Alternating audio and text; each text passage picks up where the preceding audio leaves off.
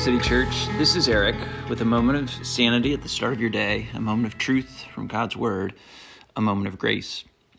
The first Bible that I ever really read on my own was a red hardcover Revised Standard Version that I was given at my confirmation at a Methodist church in Atlanta, Georgia. For a couple of years, it stayed relatively untouched on my bookshelf, but when I decided to follow Jesus in 1991, older friends told me that I should start reading the Bible. So I got that red RSV off the shelf and did what I was told. Throughout most of high school, I read that Bible every day, underlining passages that seemed important, scribbling notes in the margin with a blue ballpoint pen. During those high school years of Bible reading, one of the things I noticed about Scripture was the artfulness and beauty of some of its language, especially in the Psalms. I was a bit of a romantic at the time, a writer of pretty bad pubescent poetry, so my ear was being tuned to language. I remember reading Psalm 45, one of today's daily office lectionary readings, and being captured by its opening verse in the RSV. It says, My heart overflows with a noble theme as I address my verses to the king. My tongue is like the pen of a ready scribe. My heart overflows with a noble theme. I loved that. For the first time, I was catching the artistry of the ancient Hebrew scripture, the way it could, even in translation, capture some of the truest truths of the universe. Years later, when I first read the Westminster Standards, I discovered how theologians explain what I had stumbled across in that red Bible. Larger Catechism question 4 asks, How does it appear that the scriptures are the Word of God? And the answer begins, The scriptures manifest themselves to be the Word of God by their majesty and purity. I had found the majesty of Scripture to stir our hearts and to awaken our minds. Ask any pastor, and they'll tell you that one of the great privileges of the job is officiating weddings. When I preside at a wedding, I always try to grab a few minutes with the bride and her attendants, and then with the groom and the groomsmen just before the ceremony begins. I read some scripture, we pray together, and often the bridesmaids and groomsmen do most of the praying. It's a moment of calm in the midst of a whirlwind of a day. It's a chance to catch our breath and steady our hearts before making lifelong promises. For the last 20 years at these weddings, I read from Psalm 45.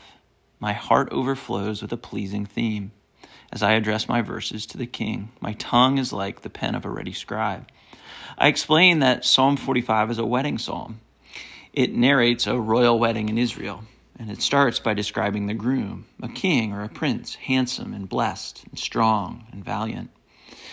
But then, about halfway through, the perspective switches, and Psalm 45 describes the bride like this All glorious is the princess in her chamber, with robes interwoven with gold.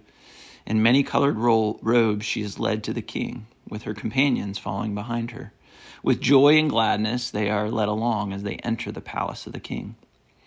I like to point out that many of the symbols and rituals of weddings today are unchanged, rooted as they are in God's design of and purpose for marriage.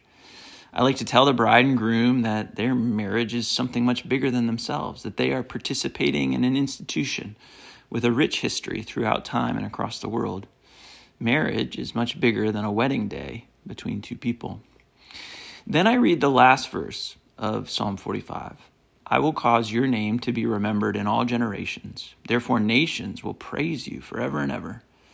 And I begin to relativize marriage. I tell the bride, I tell the groom that as special as this day is, it isn't all about them. Generations are unlikely to remember their names. Nations won't praise them forever and ever.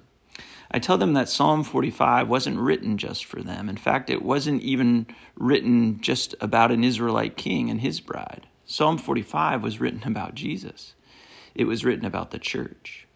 Its majestic language, its beautiful imagery is meant to point forward to that great and ultimate marriage between Christ and his bride. Every wedding and every marriage at its core looks beyond itself to Jesus. Paul makes this abundantly clear in Ephesians 5 when, after waxing poetic about the meaning of human marriage, he says, This mystery is profound and I'm saying that it refers to Christ and the church. That's the pleasing theme. That's what will be remembered and celebrated forever and ever. Human marriage has an expiration date, but Christ's marriage to his people endures forever.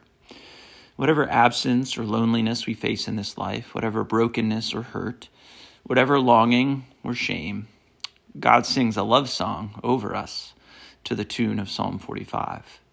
We are our beloved's, and He is ours. Rest in that truth today, City Church. Stay well and do good.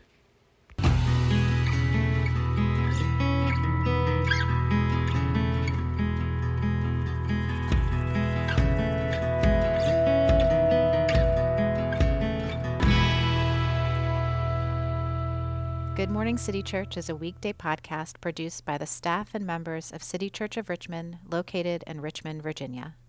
To learn more about us, please visit citychurchrva.com. That's C I T Y C H U R C H R V A.com. And thanks for listening.